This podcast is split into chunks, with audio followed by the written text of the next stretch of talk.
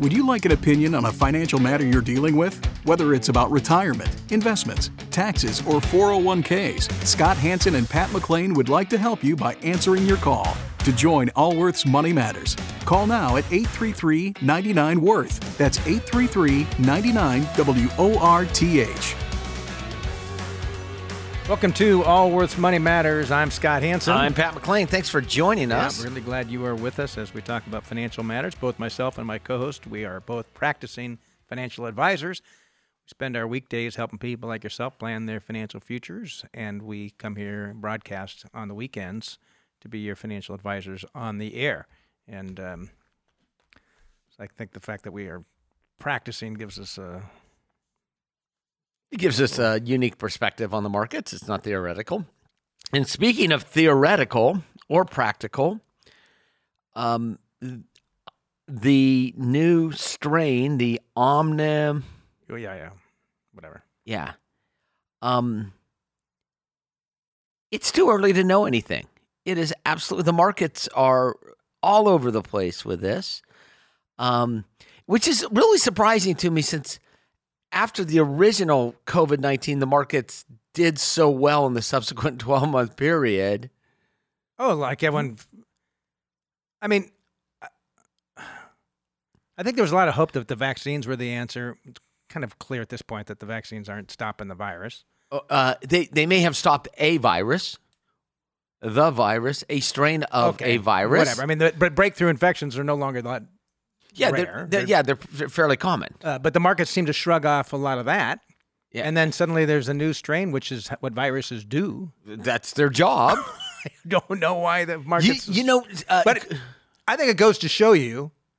Uh, well, a couple things. One is uh, investors get spooked by by new information that's not good. It's the new information. I think our point is this probably shouldn't be any surprise that there's another. Strain, strain of this. Or that it's not going to happen again next week, next month, next year, year after, year after. Yeah, who knows those things? Yeah, yeah. But the markets will do what the markets will do, and it's the long-term investor that stays with the investment over a long period of time is the one that actually benefits from that through ups, the ups and downs. It's called a risk premium for a reason. I mean, it's just bizarre. If, particularly if you look, you look at the last few weeks.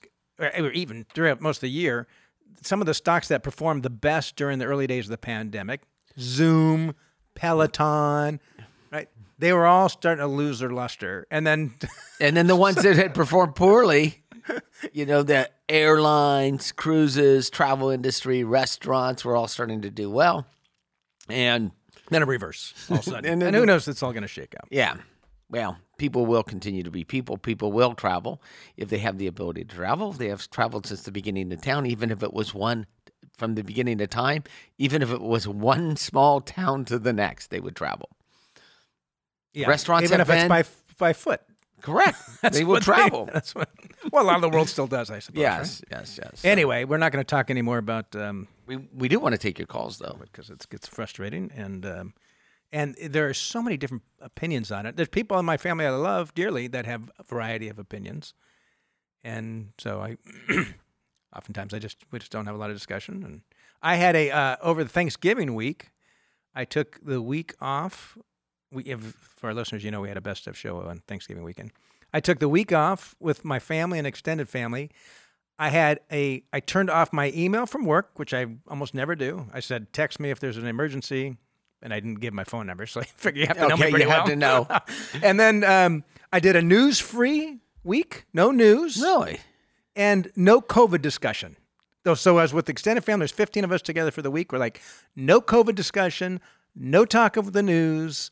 Uh, it was fantastic. We were tired of each other by the second day. I don't know what are we going to talk about? We just looked at that. like, we argued about about religion.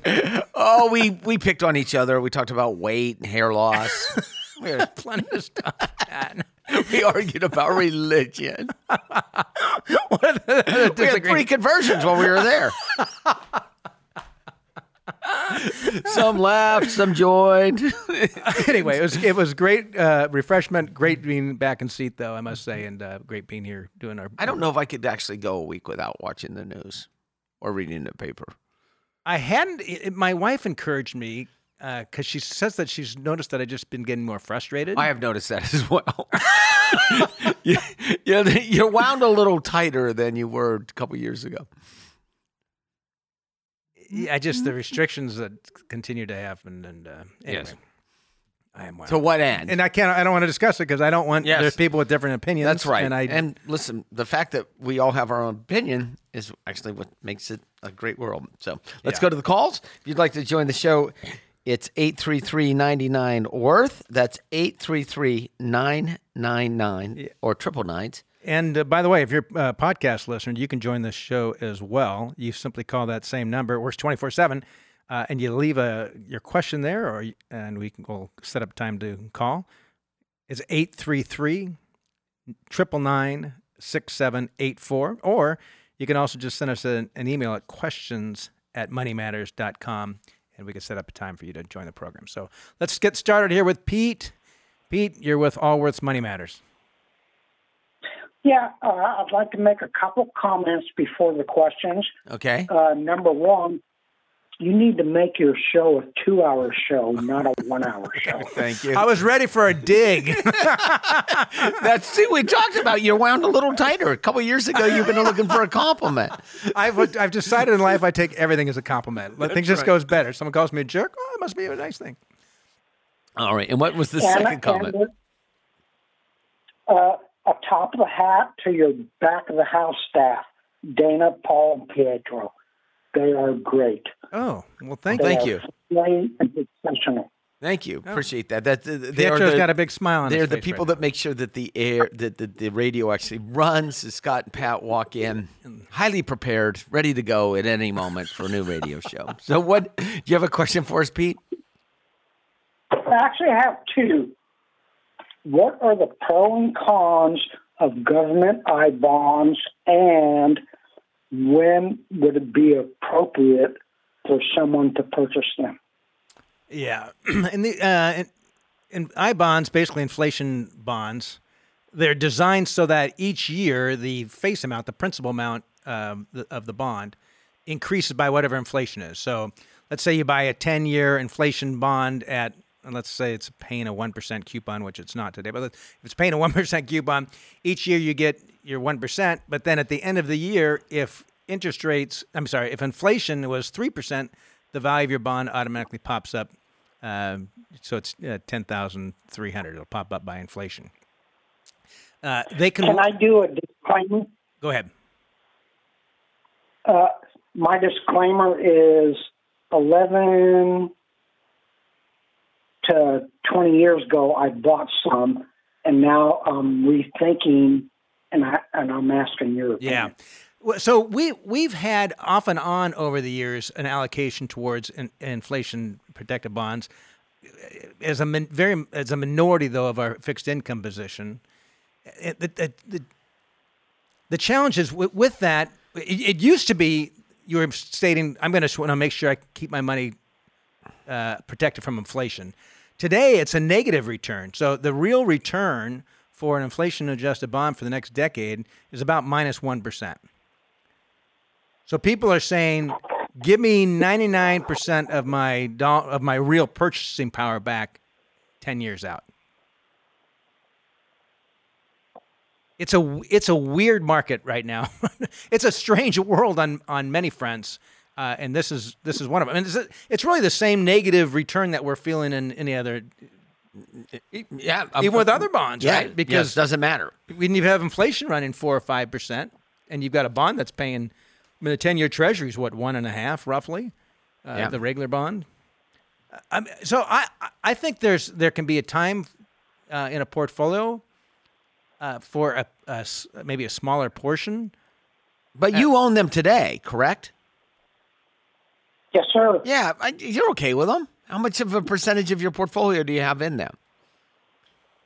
Actually, maybe ten percent, and they adjust they adjust them twice a year, and I just looked it up, and I'm getting, and like I said, I've owned them from two thousand one to uh, twenty ten, and the interest rates are three point seven to nine point one. Yeah, yeah, well, you, you, sort of. But, if, I mean, you could sell those bonds in the market for much more than what you paid for them. Or much. I mean, every year it gets closer to maturity, they're going to be worth less and less. So you, you're going to be receiving a nine percent interest coupon, but at the same time, you're going to see a degradation in the value of that bond. But you're going to, but so in a mark-to-market situation, but then the question was, is if you sold them, where would you reinvest it? Well, that's it? exactly it. Which is why if you have ten percent of your portfolio in these bonds today, you're okay. I wouldn't sell but them. I, I, I wouldn't don't buy expect, more. Don't expect those bonds to return anything, essentially, except other than inflation in the next decade. Of course. Yeah, but you're okay. From what, you're yeah, from what I understand, they're government I bonds, and I go to the bank and turn them in. It's not like I could sell them. Oh, you? These are savings bonds, not uh, inflation-protected securities. Right. We talked about something completely different.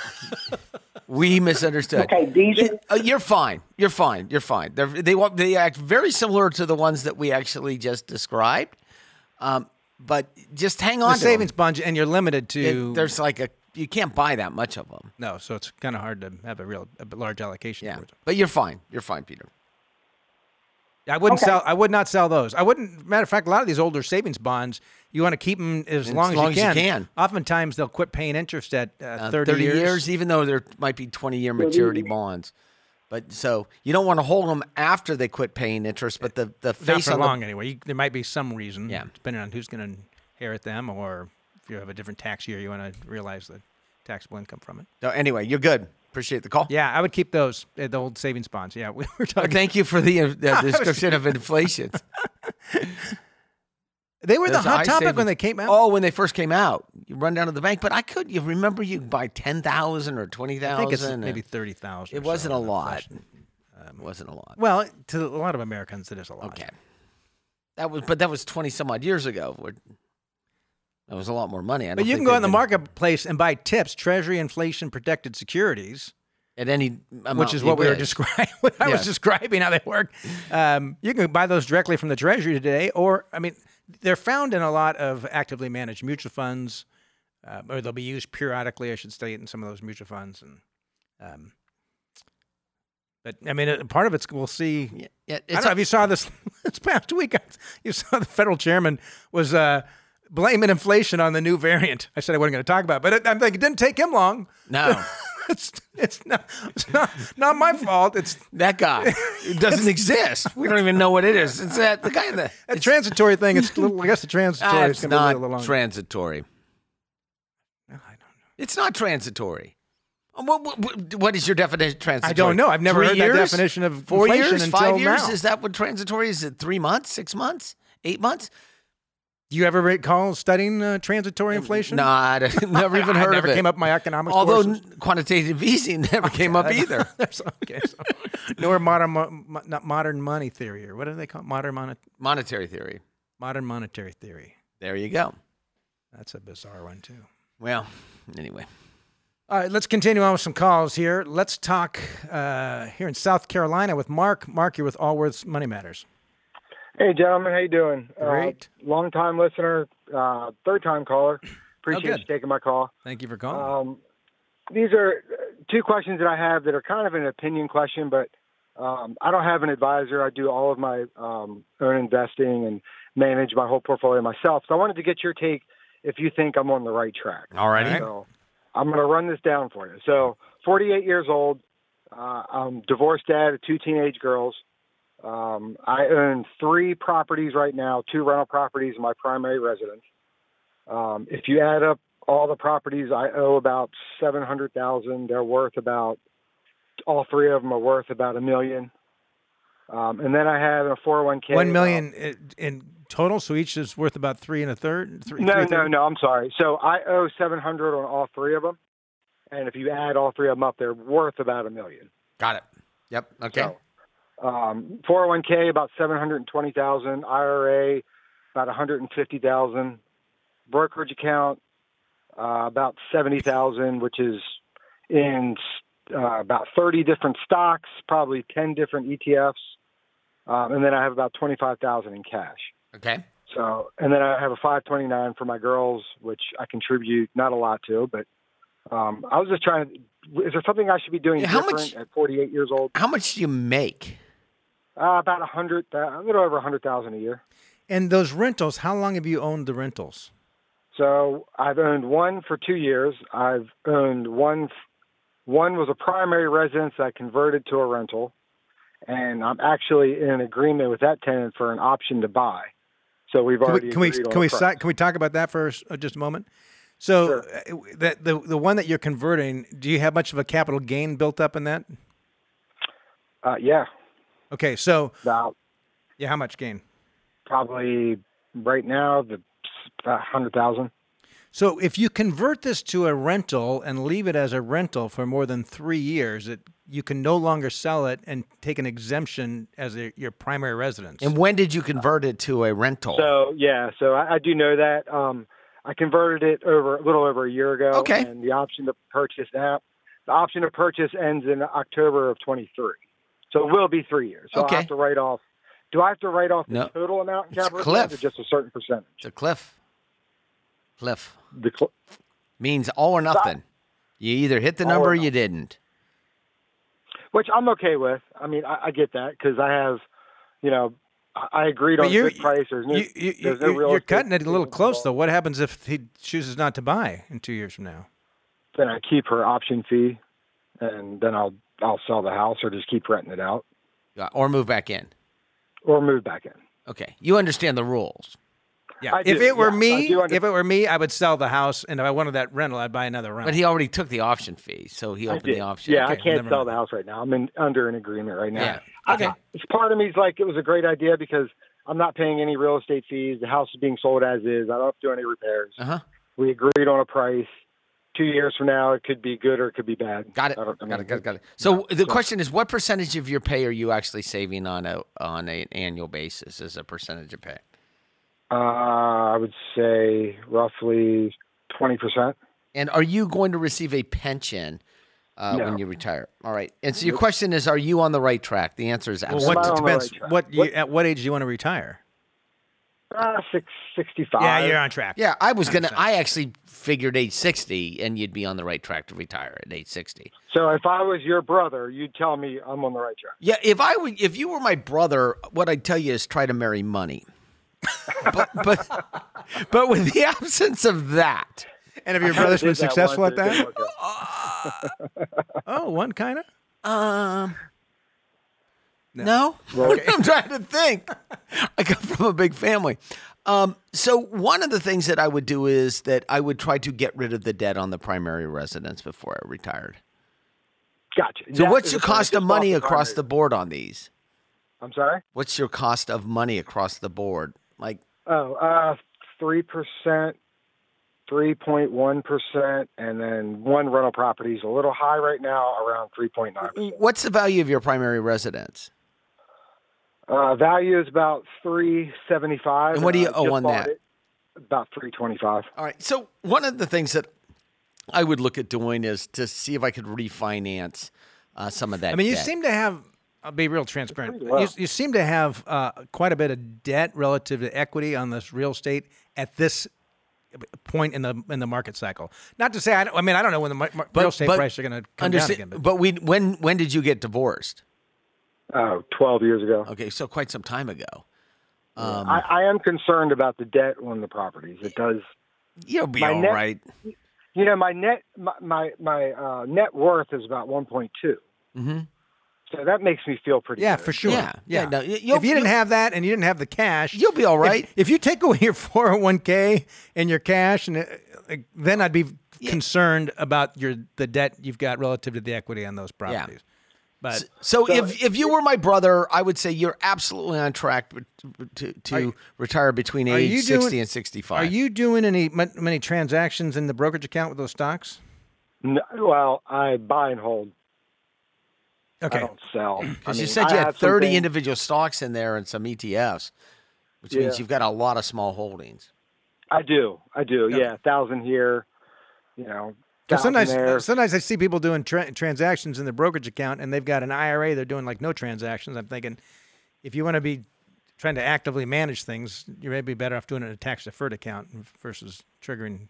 You mean moving moving funds around within the I R A? Yeah, well, because then you can do well, it. You, I, I, I'm not saying that it's actually going to be more profitable for you, because studies have shown that most that most professionals can't outperform the, the market. But what, but what we do mean is this. Look, the I R A lives in a shell where you could buy and sell and buy and sell and buy and sell and buy and sell all day long, and you'll never recognize any gain. Nor do you have to report anything. And it just makes it easier. So if you're going to trade anywhere, you trade inside the I R A. But if you're going to hold assets, then you're better off having it in the brokerage account. So if you were my brother, I'd say, look, Mark, which you, you're better off that seventy thousand dollars in your brokerage account. Make that an I R A, and then put seventy thousand dollars of the S and P five hundred or the total market in the brokerage account and just hold that forever because of how capital gains are treated right now. And so in the I R A, about, you would do all your trading. I do have a question about I R As where you don't understand. So you're allowed up to six thousand dollars in contributions to an I R A every year. How can I put seventy thousand dollars from my brokerage into an I R A? Oh, we're not talking about that. You're not actually doing that. You're just selling your brokerage out and buying the S and P five hundred at the total market, and you're replicating those positions inside the I R A. Well, unless there's a bunch of... Oh, unless you've got oh, some embedded gains in there. But even then, I'd make the argument at age, Scott, at age forty-eight over the long term, he'd be better off recognizing the embedded gains and replicating the portfolio in the I R A. I might disagree. I, I, I, I seriously doubt that he's got that much gains in the brokerage account. But he might have, if for as far as some tax planning down the road, he might choose to take some tax losses on a couple. He might... Which, uh, transfer some of the highly appreciated to his daughters for school is, okay. or maybe charity okay. down the road? I'm going to go with you, but he started by saying that he manages this money himself and doesn't have an advisor. Uh, is this the correct forum, a radio show, to actually dig through his portfolio piece by piece and, and give him the kind of personal advice you get from a f- financial That's advisor? Very good. Is this, is, is, I ask you that question, Mister Hanson, is this the forum? It, well, it appears to be so, doesn't it? If I could take the whole show, let's do it. So, so the answer, theoretically, you'd be better off liquidating. Depending, it, theoretically. If you do, if you trade... Trade in the I R A. Trade in the I R A. And I one hundred percent would agree with you, Pat, if you do any trading. And the concept of buying and holding every stock doesn't make sense to me either. Buying and holding the large, uh, the broad market, say an index fund, by its very yeah. nature, if a company falls out of favor, it does not do well, it gets liquidated, new companies, you have larger positions in it. When you... When you, you mean, buy hold, uh, you might still own Enron. Uh, you might have, uh, you might have uh, Montgomery Ward's in there, Greyhound Bus, Woolworth, Greyhound Sears, Woolworth. So would you suggest selling all? It's like this year, you can take up to what three thousand dollars in losses. Yeah, but they, but yeah. losses are uh, offset gains too, as well. Yeah. So, so if I have fifteen thousand in gains because I sold some stocks to buy a house. So if I have fifteen thousand in gains and I sell three thousand dollars in losses, yes. that nets me down to twelve? That's correct. That's right. And, and that's the kind of that. tax planning. Uh, you can do more than three thousand dollars. You can yeah, you do you can all do, of it. You can do all of it plus three thousand dollars. Oh, so if I sell fifteen thousand dollars in losses, that'll offset my fifteen thousand dollars in gains? That's exactly that's right. right. I did not know that. Okay. Yeah. Yeah. Oh, good. One more quick question for you. Right. You guys talk about this for people that are, are in going retirement. Through it all. I know. You, you guys talk about this for people that are in retirement, and I'm dealing with this at forty-eight years old. I'm scared to spend money. Uh huh. How do you how do you get over that? Like, how do you know oh, when you're, it's okay to? You, uh, you're not that scared. You got two teenage girls at home. You don't have any problems. They'll figure it out.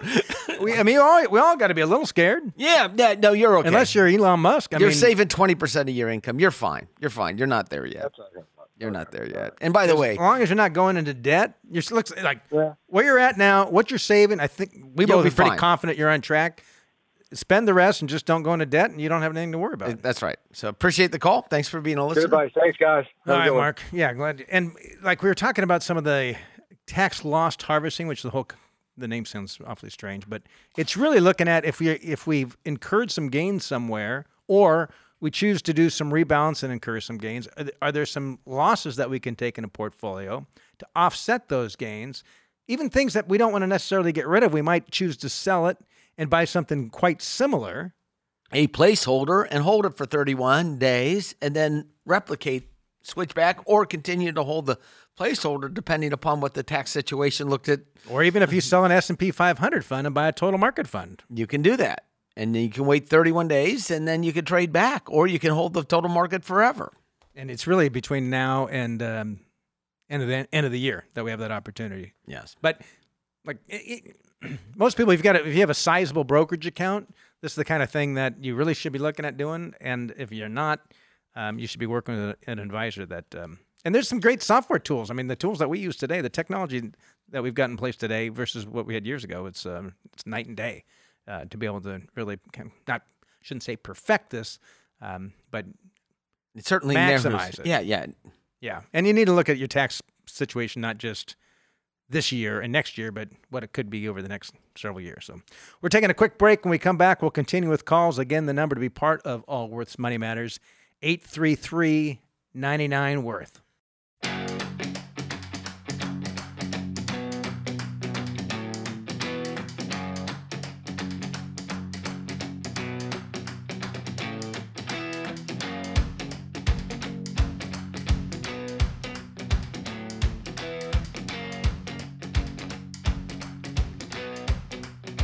Can't get enough of Allworth's Money Matters? Visit allworthfinancial.com slash radio to listen to the Money Matters podcast.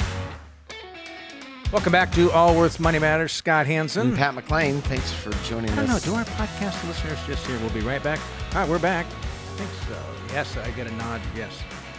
We could be reading um, ZipRecruiter. Uh, you know, it's the same ad you hear in all the podcasts. Oh, yes. ZipRecruiter's a big one. And a lot from other podcasts. Lots of ads from other podcasts. So I've been listening to a lot of podcasts lately. ninety-nine percent Invisible is my... Which of the last three podcasts have you listened to? Uh, I listened to uh, two ninety-nine percent Invisible. What's ninety-nine percent Invisible? And then um, How I Built That. ninety-nine percent Invisible. Uh, yesterday was... Uh, what does that What does that mean? It just talks about the kind like of... You're part of the one percent and the rest are like oh, little people? Exactly. ninety-nine percent Invisible? That's exactly what it means, Scott. Only the one percent can listen to it. In fact, there's, there's a questionnaire before you can actually even download it. You have to qualify. So I'm not even going to tell you about it. You probably won't be able to listen. It's it's on this this one was on um, how Vietnam the on January sixth at the Capitol there was South Vietnamese flags that were actually showed in the crowd and how offensive it was to certain Vietnamese families that were from South Korea and what that represented to the people waving those flags as they were coming into the Capitol. Oh, that does sound interesting because it, it's something you're not going to get on any common main news. Yeah. And then why? And then they took it into the Vietnamese and when uh, North and it's South. It's not some and, like ultra right wing conspiracy. No, no, type. no. It's it's uh it's it's almost public radio. It's almost public radio. But it's the ninety-nine percent Invisible. Okay. The things that are in front of you every day that you can barely see. Okay. And it's not just for the one percenters. Okay, well, good. Okay. I think the, our listeners are listening because they want to listen to Money Matters. Okay. Allworth Money Matters. Well, you asked the question. I did ask the question because I listen to more podcasts now than um. Okay. Than I, Let's uh, actually go to the calls. If you wanted to join the show, you would call eight three three, nine nine, WORTH. That's eight three three, nine nine nine, six seven eight four. And we talk about money here. People call yeah. us with money questions and money concerns and we're four oh one k's, I R As. We're in Georgia talking with Phil. Phil, you're with Allworth's Money Matters. Yeah, hey guys, thanks for taking my call. Yeah. What can we do for you? Um, okay, so here's the deal. Uh, I'm fifty-nine. My wife is fifty-seven. Uh, we retired this year. Uh, we got no debt and a paid-for house. Um, most of our savings, retirement savings, are in S E Ps and Roths. Um, but we are sitting on about four hundred thousand dollars in cash from the sale of our business last year. And so that's the amount that's left. After and you all say last year, is that, what tax year was that, twenty twenty or twenty twenty-one? Uh, twenty twenty, we sold the business and um, a bunch of it has settled out. All the taxes have been paid, um, took the money out of the corporation and uh, paid off our mortgage. And so now we're just Great. sitting on cash in the bank. And how much money is so, in, how much money is in the S E Ps and the Roths? Just uh, together, it's about one point eight. And how much of it is in the S E P side of it? Uh, one point six or so, maybe, okay. And then a couple hundred thousand in the Roths. Okay, thank you. And so, so anyway, we're sitting on the cash right now, trying to figure out what to do with it. And um, it seems to me that our single largest expense for the next, you know, six, seven, eight years is going to be medical. And where are you getting your insurance now? Uh, so we're buying it on the marketplace. We used to get it through our, our corporation, yep. but you know, that's gone. Um, so now we're buying on the marketplace. We have, uh, my wife's got a chronic um, illness that, that means we need the pre-existing coverage that the marketplace offers. And um, we also, she has some very expensive medicine. So we're looking for medical plans that are a little costly because to us, it's important that we have um, not only, you know, a decent deductible, but um, the maximum out of pocket. Okay. And Phil, I assume that uh, she applied for Social Security disability? Uh, no, she's not disabled. Got she it. just has, Got it. She okay. just has a, an Thank illness that, yep. that's expensive. And, yeah, yeah. Okay. So, um, so anyway, the thought is, is that, you know, I've heard you guys say that, you know, money not spent in retirement is like money earned. And so is it best to just live off the cash, keep as low a modified adjusted gross income as possible, and then just take the, the maximum subsidy we can take for the next couple of years? How large um, is that? Are you talking about the um, Affordable Care subsidy? Yes. How yes, large is that? Exactly. Well, it's going to boil down to about twenty grand for us uh, next year. You know, it's it's like. And what and what A G I do you have to be under in order to get to the twenty grand? So you got to be, you know, above uh, Medicaid and sort of below, um, I think, four hundred percent of the poverty mm-hmm. level. But practically speaking, if you run the calculations, it's right around uh, twenty-five grand a year if you can, you know, recognize that that low amount, um, and then maybe up to about twenty-eight or thirty. Above that, you, you know, the subsidy goes down and down and down until it goes away. So I really awesome. think this is bright. So you want to take some. And, I'm sorry. And what's you the know, look the, back? The, the, the, the Congress puts these this labyrinth of, of rules out there, and then he game. calls some radio show with this idea, and we're like, "This sounds great." What what's the look back? How many years do they look back at your income? And is there any an asset do. qualifier at all? No, no, no. So there's no means testing. Um, it's, it's, they only look back in the, the current year. So I've, you know, I go through the application process. You put down what you think you're going to make in twenty twenty-two. Yeah. They say, okay, here's, I love the concept. You know, here's your subsidy here's, amount. Here's how I would look at doing it. um, use the cash for your, for your expenses, but I would convert twenty-five grand a year from your S E P to your Roth. Yeah. Or whatever that twenty-five, twenty-eight grand, I'd be some careful planning mm-hmm. there, but I would do it right to whatever that level is that you can maximize, because mm-hmm. that's twenty grand of free money. I know, but he might, he Scott, but he, so I was thinking the same thing, but I would do the calculation, and maybe you pull some of that money out of the I R A and just live on it. What's the difference? Why would you live on it? You can always pull well, it out of so, the Roth. You're never going to have that yeah, opportunity so, so, again. I, I'm thinking about the Roth conversions. Well, I will make a little bit of money, and of course, you know, we've got some, um, you know, some dividends and some other things yep. that are going to hit the the uh, um, modified adjusted gross income um, amount. But for the amount that's left over, um, I was thinking in terms of Roth conversions because we can always take that back out. That's right, and not. That's right. That's right. Yep. one hundred percent correct. This is exactly what I do for yep. twenty twenty-two and twenty-three, and just and then every year you got to kind of fifty-seven, yeah, until until you qualify for uh, Medicare. Yeah, and, and and so now the, the other thought is we're not going to quite make it. We're going to come up about two years short just based on some planning. Um, can you borrow from a S E P? Oh, yeah, you got to return it within it? ninety days, and I mean sixty days with yeah. the retirement accounts. So only if okay. you're only gotcha. only if you're actually own a business, uh, but you sold mm-hmm. your business, you can borrow up to fifty thousand dollars in a. I would worry about that down the road, but I wouldn't spend any time thinking about that. Well, no, I'm, I'm thinking at the last couple of years. And, of course, things can change between now I mean. and then with right. subsidies and all that kind of stuff. Yeah. Now, we still actually do own the C-Corp, so that's the other way I can sort of throttle my my income. Um, because any money I do make will will be in the corporation. How much money will you make? I mean, I'll probably make just just in, you know, consulting and some other things that I'm doing around eighteen or twenty, you know, but I don't have to take it out of the corporation. But how long can you, what, I, I forget what the, the limitations are as far as retained earnings in a C Corp. Yeah, and that's small because you can't work for free.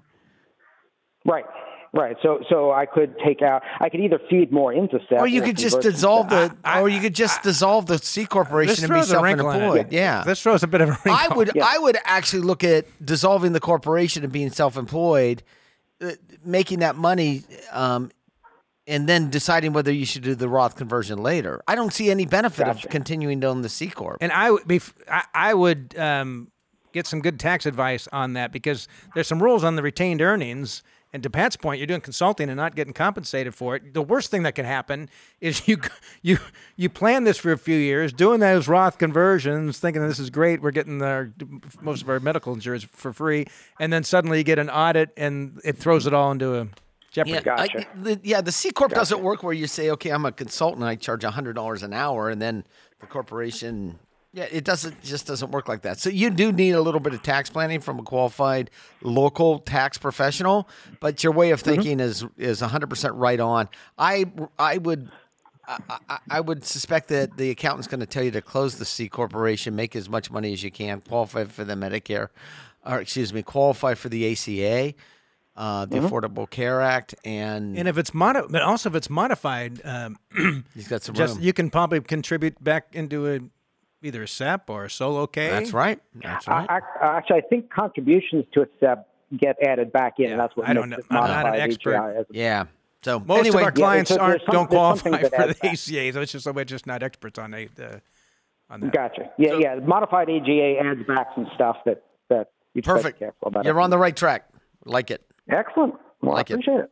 All right. I appreciate the call. Yeah, thank you, Phil. Good luck to you. On, uh, I actually I had a good friend of mine um, was on uh, Obamacare for a year, and he's got lots of assets. It's not Obamacare again. Every time we talk about this, it's the Affordable Care Act. You re- do realize it's in the print and quite often is Obamacare. I know. I know. Obama liked it being called Obamacare. Okay. Wouldn't you like McClain Care? That sounds so lovely, doesn't it? Okay. But in, he had taken a sabbatical. It wasn't really a planned sabbatical, but uh, the big company he worked for gave him a severance he couldn't, like, couldn't refuse. His wife, very similar to this, had some serious medical issues. Also, she was disabled as well. Serious medical issues. And so he, his biggest concern was um, was getting in medical insurance. And he, he was able to like not have any, not report any income for full calendar year and qualified. And qualified. For, yeah.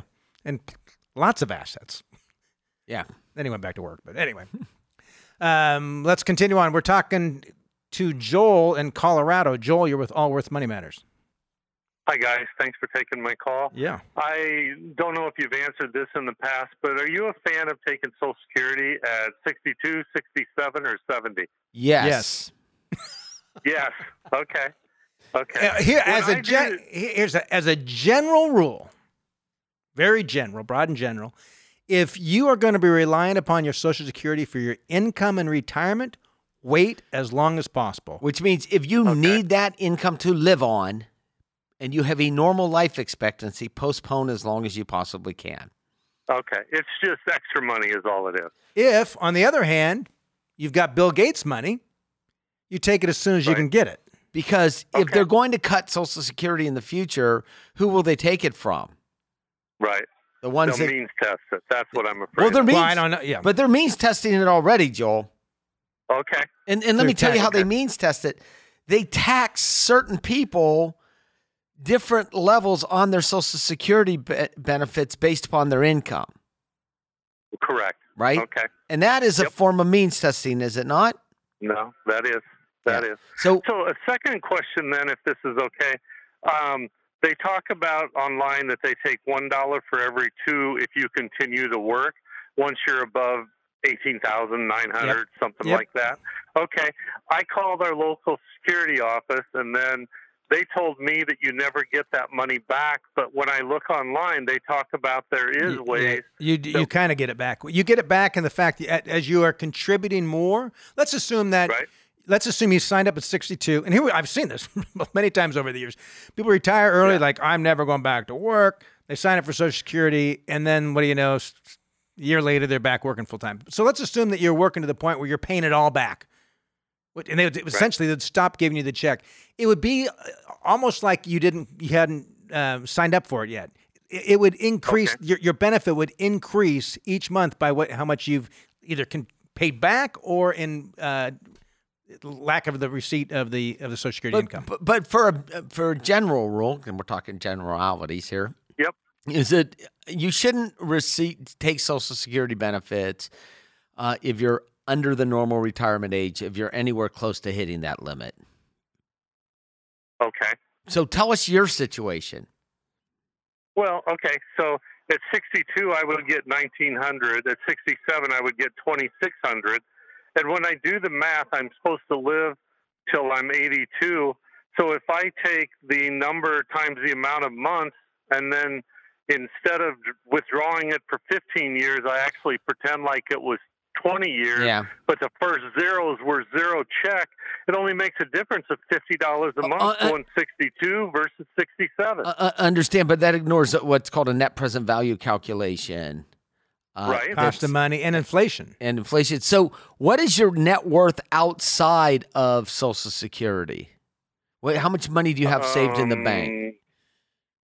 With everything, probably two million dollars. Okay, and do you expect uh, any sort of a pension in retirement? None. Okay. And how old are you today? sixty-one. And are you have you are you fully retired? No, I'm working part time. When do you expect that you'll fully retire? Probably at sixty-five. I wouldn't. So you're not. Are you? How much are you earning at your job today? Uh, roughly forty-two. Okay, yeah. You're not going to revisit this until you're sixty-five. Plus. And don't okay. retire just to get Social Security. Don't do it. Don't right. worry about okay. it. Don't think about it. Just okay. don't continue to save. Live your life. My guess right. is that we're going to go out five years, which is your normal retirement age. If you're sixty-one, it'll be a little bit sixty-six yeah. plus a couple months. That the right. rules will be different then. Oh, uh, okay. So okay. we can worry about it. As my grandfather used to call it, you can borrow trouble if you want. Right. But I wouldn't okay. worry about that. All righty? I appreciate your time. Thank I you guys it, very Joe. Much. Yep, thank you, Take Joe. Care. Yeah, and those those um, earnings limits can um, come back and bite you if you're not careful. Oh, the, the majority of Americans still take Social Security as soon as they can. Yeah, fifty percent of pop of I just read an article this week. fifty-one percent of the uh, average American, fifty-one percent of Americans have taken money out of their four oh one k or I R A at some point in time. Twenty percent that, that, that have to what, what? Well, we were talking about the majority. That fifty-one percent is a majority. Things that people do that probably no, shouldn't. The majority do. Of Americans are women. Okay, we're going to talk about majorities. We can go all day. All day. The majority of Americans drink water. The, the, this is pretty interesting, though. Fifty-one percent, and this is what you're you're referring Thank to. Thank you, Scott. By the way, we have, and we'll take your call here in a minute, Linda. We we have quite a. Quite a number of topics we can discuss throughout the program, and, and sometimes we talk about, sometimes we won't. But uh, fifty-one percent of people with retirement accounts had taken an early withdrawal. This is what the most. twenty percent did so during the uh, COVID, pand- COVID pandemic. And if we saw nothing Lockdown. During the COVID pandemic, which is the rich got richer and the poor got poorer, and the people that were taking the money, that twenty percent that were taking the money out of their four oh one k's and I R As, they did not work in office jobs, tech jobs, jobs that were, they were able to work remotely. They worked in construction and in transportation and in yeah. areas that, that just were. Restaurant work, cook, devastated servers. By um, this the COVID crisis. Gen Z tapped into their savings at the highest rate. Uh, only eight, eighteen percent took an early withdrawal pre-pandemic. forty percent said they did so during or after March twenty twenty. Which it goes right to what I was talking about. Those are the people that would are more likely to have earlier in their careers are more likely to uh, have those types of jobs. I would imagine most of our listeners, you're not the ones taking early withdrawals, but you've got family members, kids and whatnot. Like a, you take you take a thousand bucks out of your retirement account. Maybe that's five or ten thousand. What I, it would be at retirement. But Scott, if you were Gen Z, what age is Gen Z? And I think it's under twenty-five. I don't know. They're young. Yeah, under twenty-five, under thirty. Something. If like I that. What, I didn't take any money out of my retirement account. You would have. You would have. I would have. Listen, I, I was a waiter in college. I and I said to my wife, "Look, if I was married in college. I was a waiter. I said, you know, if uh, this COVID thing had happened when col- college, I could see myself actually dropping out of school for a period of time and doing construction work in order to keep myself alive. Oh, yeah. Or maybe even not go back to college. Well, you would hope to go back to college, but maybe not, right? Depending upon what the financial situation looked like. And what the college experience looked like. Yeah, I wasn't that great at the college experience. I'm just saying, doing everything on remotely. Oh, that's right. Actually, that would have been better for me. Maybe it would have been. I did it remotely half the time. You were like the fraternity kind of guy? Oh, no. All right, let's get, let's continue. Uh, we're in Northern California talking with Linda. Linda, you're with Scott Hanson and Pat McClain of Allworth Financial.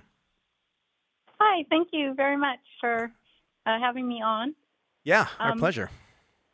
I have actually a, a couple different directions here.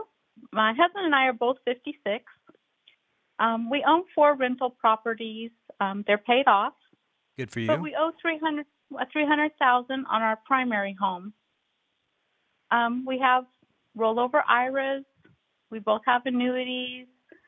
Um, I get a little PERS pension. It's not very big, but I decided to go ahead and take it because I get it for lifetime. And we haven't figured out if we should sell a rental to pay off our primary home. Should we use the cash we have in our bank account oh, to pay it? Are you both retired? No, he's going to go probably about four more years, maybe to sixty. What's the cost of money on the uh, on the? What's the loan amount? It's you said three hundred. What's the interest rate?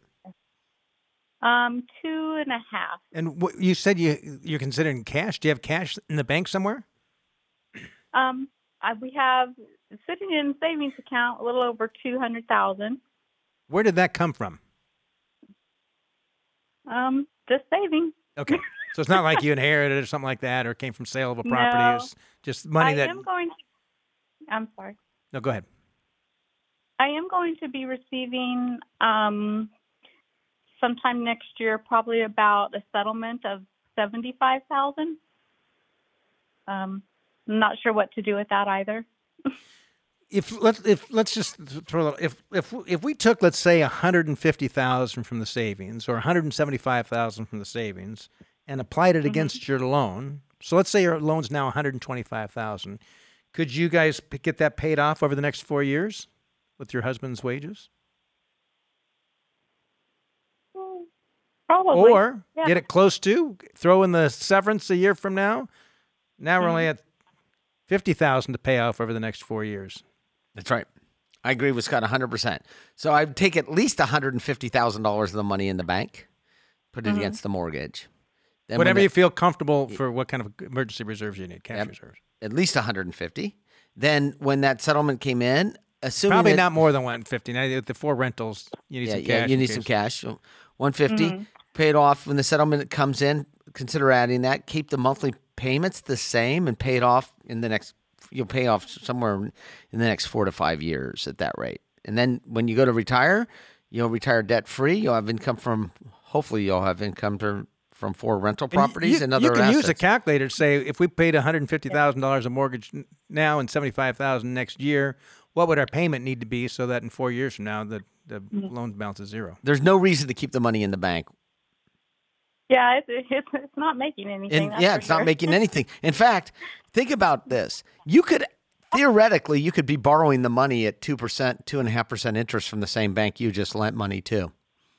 Mm-hmm. Yeah, that, right? okay, that makes right? sense. They have pictures of you in the in the back office where they all salute you as they go by. Like, well, thank you. Hey, thank you, Linda. Linda. There's Linda. The Christmas party's on Linda. Linda. Right, because Linda decided to lend deposit anymore or borrow yeah, anymore. Yeah, Linda decided to lend it almost zero and borrow it two and a half. And that's called the spread, and it's what banks live on. Well, I'm we're tired of being landlords too. So okay, well that's a completely different issue. Yeah, we're trying we're we're trying to figure out you know not to pay Uncle Sam everything that you know well, we that's, gained. Trying to get rid of one, but well, the only you way could. You're going to get around that is to doing a ten thirty-one. You could exchange yeah. like well, one idea, exchange two of them into one prime, one rent rental with your intention yeah. of having a rental, and then after a year or two, move into that. Yeah, convert it to your well, primary residence. I had, I remember I had a client years ago. They they had I think four different rentals. Every they moved like every two whatever it was to like the month. They kept moving it, and they had plenty of money too. I know they did. They had they to spent nothing because they. Yeah, and uh, I mean, they saved a t- they they essentially paid no capital gain tax. So and you I have this discussion. So like, is it worth w- really moving neighborhoods every time? Without the intent, you can actually take these and um, there's some rules around doing a ten thirty-one. There's intent around doing ten thirty-one. You prove intent, but um, it is hard to prove intent. But she did call a radio show where lots of people can hear. Um, but we, this is going to be the, play play the radio tape in court, tax court. But we are the ones that brought up intent, not her. So there are a couple techniques that you can do that. But by and large, if you're going to dispose of a rental property, you're going to have to recognize um, the capital gains on it, as well as other forms of income uh, based on depreciation. You can sit down with a qualified exchange expert or a qualified financial advisor or tax accountant and ask, what are the different techniques to do this? That's a completely different subject of whether you should take the one hundred fifty thousand dollars and put it against the mortgage today, because you should do that regardless of whether you want to be a landlord or not. So appreciate the call. Yeah. Another thing to think about is having a um, a um, property management company. I mean, you still got to deal with some things. You got to deal. They leave. You got to talk to the property manager every once in a while, and you not typically the same, have to pay though. The capital. A lot easier. Oh, it's a lot easier. That's no, not bugging you in the middle of the night. I, I've and I've owned I've owned uh, properties with. Actually, I've never not had a property manager, only because I know my nature too well. Yes, and I would get so sick of it so rapidly. Anyway, hey, we're getting uh, near the end of the program, and just want to kind of remind people, we talked about some things on the show that you've got to get done between now and the end of the year, which is coming up quickly. Um, so I'd put some consideration in, and the kind of planning and advice you, you hear every week from us, as I think it's quite indicative of the kind of planning and advice that our advisors uh, provide. And we've got roughly eighty or so financial advisors, a great team of financial advisors who'd be more than happy to have a, a Zoom meeting or an in-person meeting to talk about your situation. So feel free to reach out to us at allworth financial dot com if you'd like. It's been great being here with you, and we'll see you next week. This has been Allworth's Money Matters. This program has been brought to you by Allworth Financial, a registered investment advisory firm. Any ideas presented during this program are not intended to provide specific financial advice. You should consult your own financial advisor, tax consultant, or estate planning attorney to conduct your own due diligence.